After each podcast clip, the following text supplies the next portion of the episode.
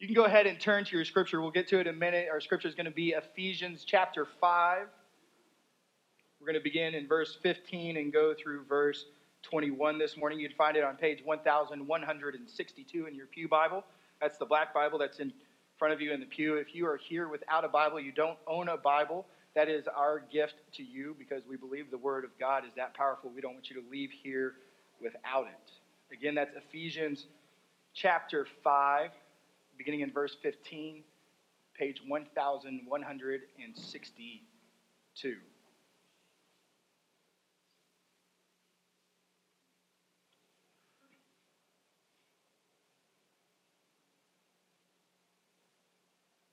Let us pray.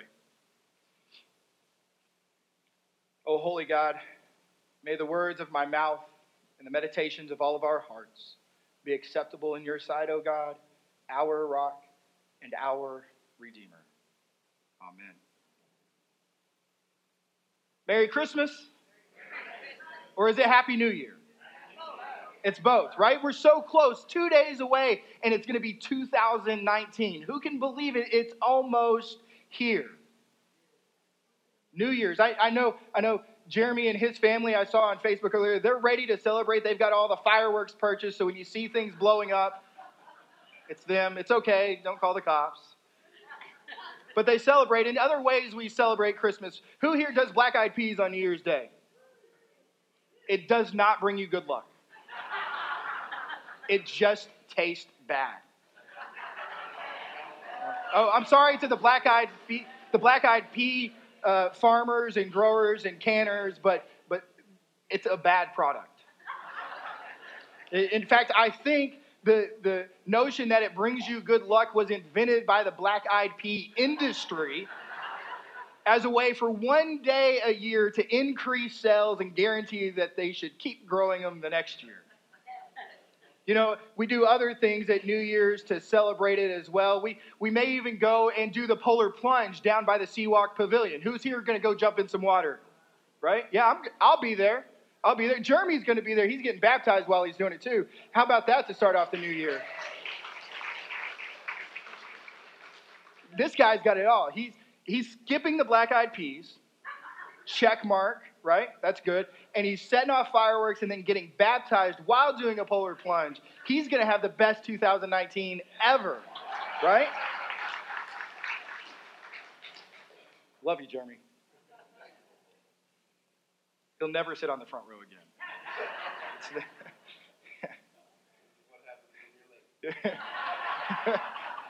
but you know, for, for followers of Christ, for us Christians, there's no unique biblical narrative significance to New Year found within Scripture right? There's, there's nothing that informs our celebrations that tell us about the black eyed peas or tell us about the fireworks or tell us about jumping in the cold water or even tell us about making famous New Year's resolutions. Who's ready to make some resolutions? Ready? Yeah. Oh, nobody. Oh, you're not ready for it. You're like, you're like, Pastor, we've got two days. Why do we have to think about changing already? But the Bible does speak about time in many different places. Ecclesiastes, it tells us the different seasons and times that there are within our lives. He later tells us in chapter 12 more about the days ahead and that are coming. He tells us some wisdom. In Psalm 90, we get a prayer from Moses about how our days, well, they're limited to 70, or at best 80, he said and asked that God would bless the work of their hands. See, but before we get into making these New Year's resolutions that I know everyone in here is going to make this year, we should begin with the heart. See, often we have a tendency to skip the heart and just begin making plans and setting goals. And then at the end, we think, oh, yeah, and we sprinkle a little bit of Jesus on top of our resolutions. But as Christians, we need to allow Jesus not to merely be the garnish of our change, but to be what actually informs and ignites our change. Jesus is the source of power, for it says nothing is impossible with Christ Jesus. So, how do we do that? How do we begin by redeeming this time that we have set in front of us? How do we begin by making resolutions that are informed by Jesus? How can Jesus be our source? Well, let's look at the scripture today. Go ahead and note. You have your Bibles, You've marked the place. Uh, if you close them, open them back up. Paul writes here Look carefully then how you walk, not as unwise, but as wise, making the best use of the time, because the days are evil. Therefore, do not be foolish, but understand what the will of the Lord is. And do not get drunk with wine, for that is debauchery, but be filled with the Spirit, addressing one another in psalms and hymns and spiritual songs, singing and making melody to the Lord with your heart giving thanks always and for everything to God the Father in the name of our Lord Jesus Christ, submitting to one another out of reverence for Christ. Here ends the reading. Paul. Paul's always there with the advice when he needs him. Seems his message is always but timely. See, he begins in this verse here by saying, Look carefully then how you walk. Paul, here, when he says walk, he's talking about in, in Hebrew behavior. So, Paul, throughout Ephesians, is writing about Christian behavior or Christian walk.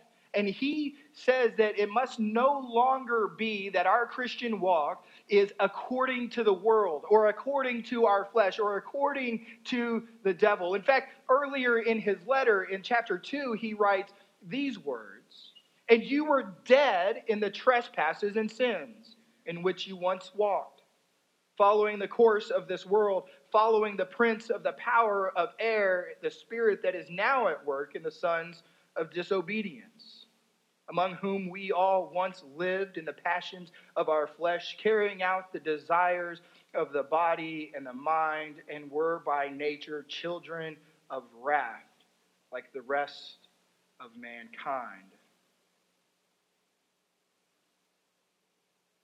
See, for us to understand that Jesus born in a manger is good news of great joy, we first understand our own position, our own place in the world. See, here Paul tells us quite clearly that when we followed our own desires, when we followed things according to the word, when we followed things according to the devil, we were sons and daughters of disobedience. We were children of wrath. Says, but the good news is this. He continues in verse 4 when he says, But God, being rich in mercy, because of the great love with which he loved us, even when we were dead in our trespasses, made us alive together with Christ. Here it is by grace you have been saved. See, we first have to understand that we were dead and children of wrath to understand that what Jesus did on the cross was adopt us and take us from being children of wrath to children of God. That's what makes it good news of a great joy because he completely turned our dismal situation around. We were far from God. We were disobedient. We were deserving of the punishment Jesus himself received death.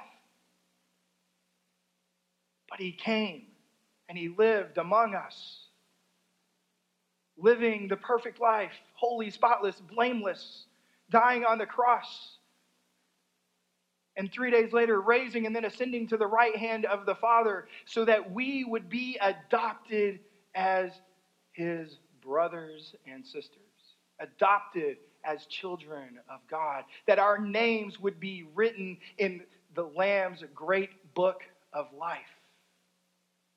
And Paul says that that happens by grace. You have been saved through faith in Christ. So he's telling us that in back here in chapter 5 he's telling us now look carefully at your walk. It can't be informed anymore by your own desires. It can't be any, informed anymore by the world or by the devil because that left you dead. But when you put Jesus as the source and not the garnish on top, it brings you to life. It changes how you live and die immensely. It's good news of great joy. Paul also tells us in this letter later in chapter 4 that, that we also can't live and inform our walk like pagans or Gentiles. He says these words Now, this I say and testify in the Lord, that you must no longer walk as the Gentiles do, in the futility of their minds. They are darkened in their understanding, alienated from the life of God because of the ignorance that is in them due to their hardness of heart. They have become callous and have given themselves up to sensuality, greedy to practice every kind of impurity. But that is not the way you learned in Christ. Paul is big on this Christian walk when he writes to the church in Ephesus. This Christian walk being our growing in becoming disciples of Christ, becoming more Christ like. It's that refining fire of God that purifies us so that we become a reflection of Christ unto the world. See, Paul says this about why our walk doesn't look like that. I, therefore, a prisoner of the Lord, urge you to walk in a manner worthy calling in which you have been called. So to walk worthy in a manner of the calling in which we have been called is to put aside the world and our flesh and the devil and the pagans that informed the way we used to live and allow Jesus to be the source of our light and life. He's urging us to even look carefully how we to examine it with some intensity. Philip Stanhope is famously quoted as saying, Every anything worth doing is worth doing well. So, what are the things that we try and do well? We try and do well at our jobs. We try and do well at school. We try and do well on projects. We try and do well in our homes and our families. We try and do well with our hobbies. And do we put that same effort in doing well in our Christian walk? Because I can think of nothing that's worth more and worthy of doing well than walking with the Lord. So, what are these things that we need to do?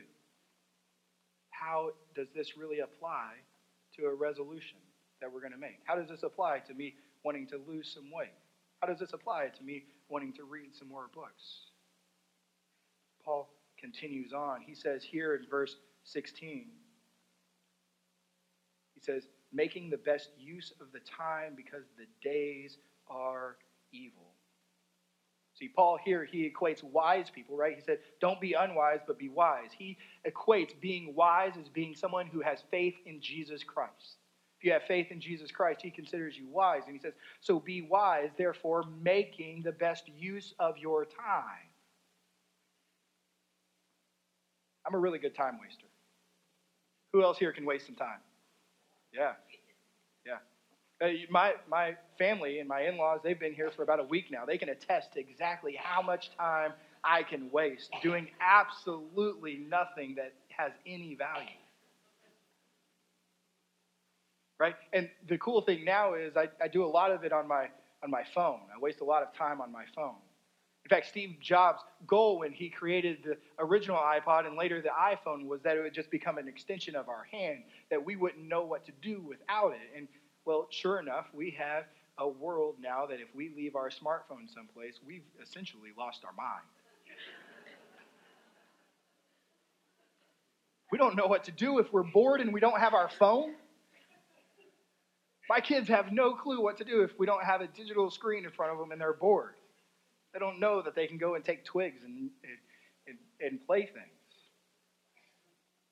But, and, and so now they've updated the software, right? So on Sunday, I get this nice little report about how much screen time I've done every week.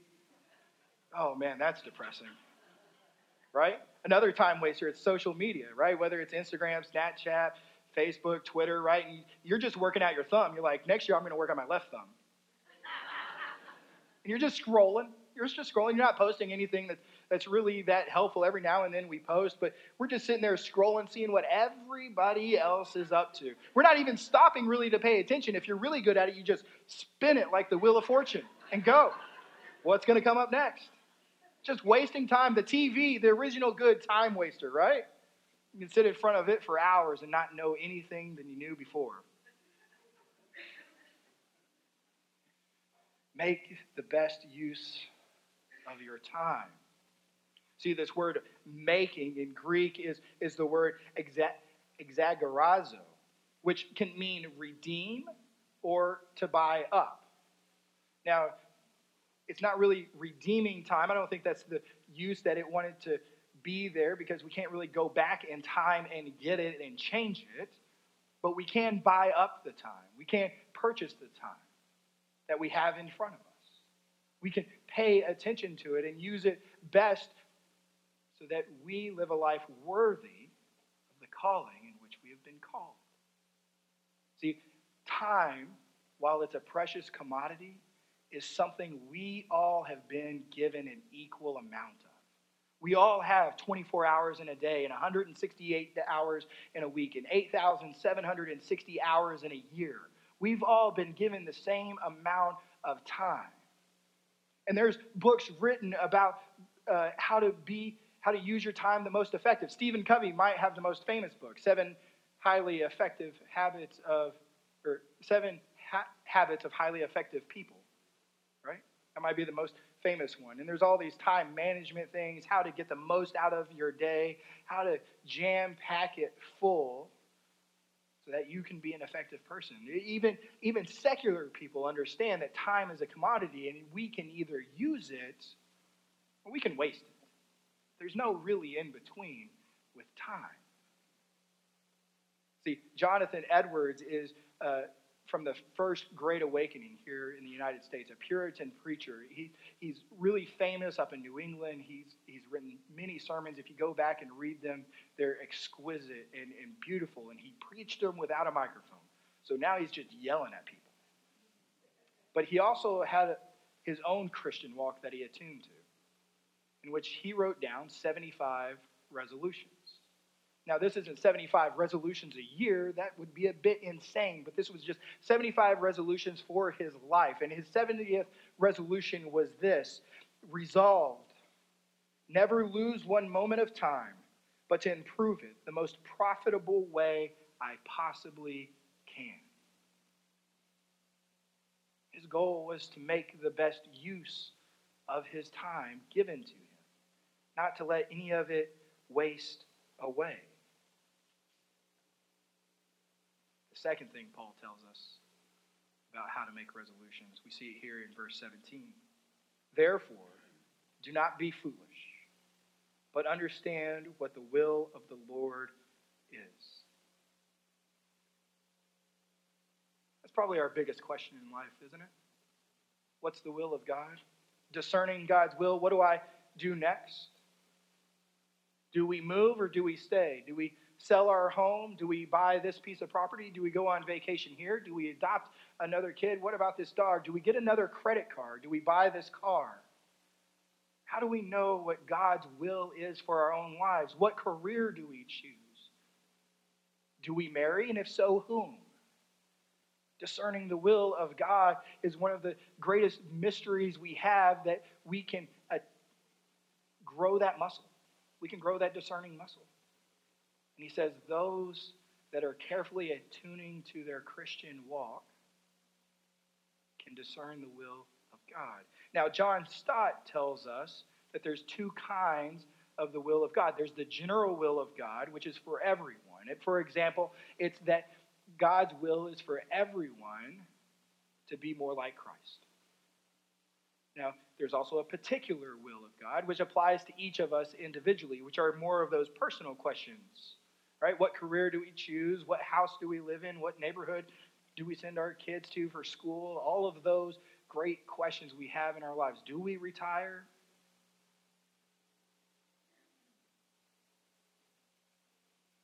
So, this general will it can be found in the Word of God.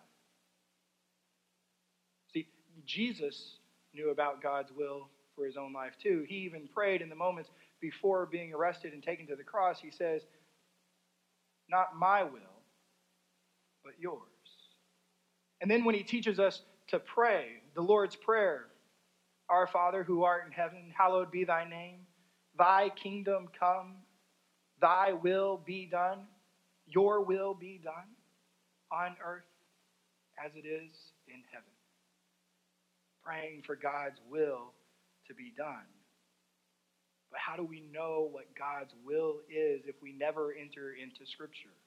As your pastor, I'm here to tell you if the only time that you're opening a Bible is when you come here and join in worship on Sunday mornings, you are missing out on the character and nature of God and fully understanding His will.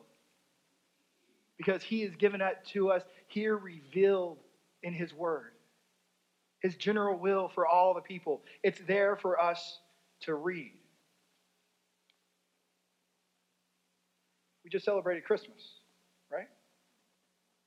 Timothy Keller writes this about Christmas. He says, Christmas and the incarnation mean that God went to infinite lengths to make himself one whom we can know personally.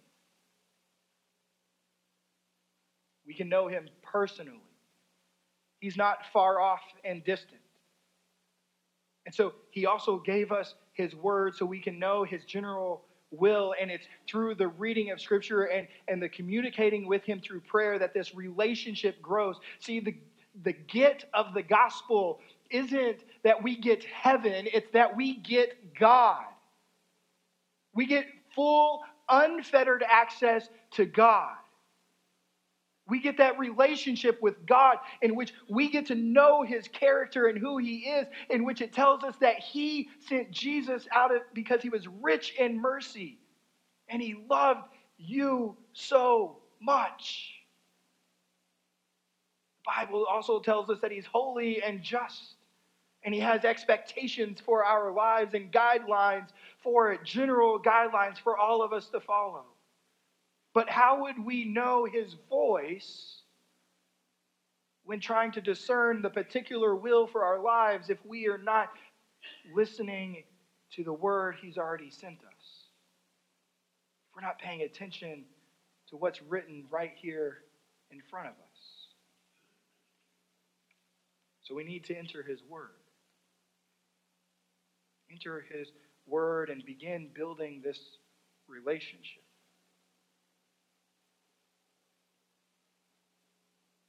because we want to be able to know God's voice, to discern it differently from our own, right? We want to know that it's God's voice and God's will in front of us and not our ego, not our pride, not our fear, not our own desires. Because as Paul said earlier, everything on our own that we followed led to death and becoming children of wrath, sons and daughters of disobedience when we know God and we build this relationship and we build on His will and what Jesus Christ has planned for us, it leads to life because we have been adopted children of God. The work Jesus did was the most successful thing that ever happened in our lives. So we don't have to spend this next year trying to be a success. Paul says, just look carefully at your Christian walk. Make the best use of your time. Discern the will of God. So I have one resolution for all of you to make today. I know only a few of you raised your hand, but you're all getting one. Read the Bible more. Even if you're already reading it every day, you can't read it enough. There's no other book that brings life. There's no other word of God because the word of God is simply powerful. Faith itself is it's just not a stab in the dark. It isn't merely believing in God, it's believing God himself, his promises, his will, understanding his mercy and his love His holiness, His justice, knowing the nature and the character of God. Art Azurdia says this Do you wish to be a more consistently obedient, steadily persevering Christian? A stronger Christian? Then you need to strengthen your faith, he says.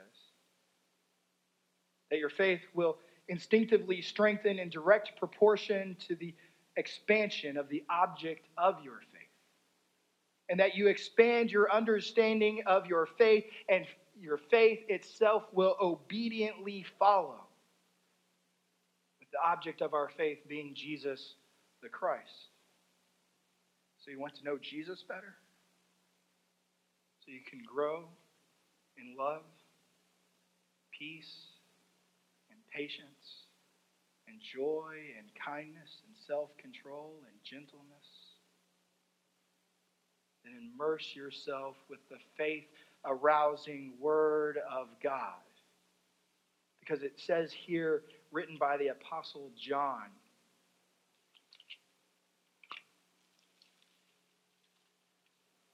In the beginning was the Word, and the Word was with God, and the Word was God. He was in the beginning with God. All things were made through him, and without him was not anything made that was made. In him was life, and the life was the light of men. The light shines in the darkness, and the darkness has not overcome it. That is how powerful the Word of God is for your life. Amen.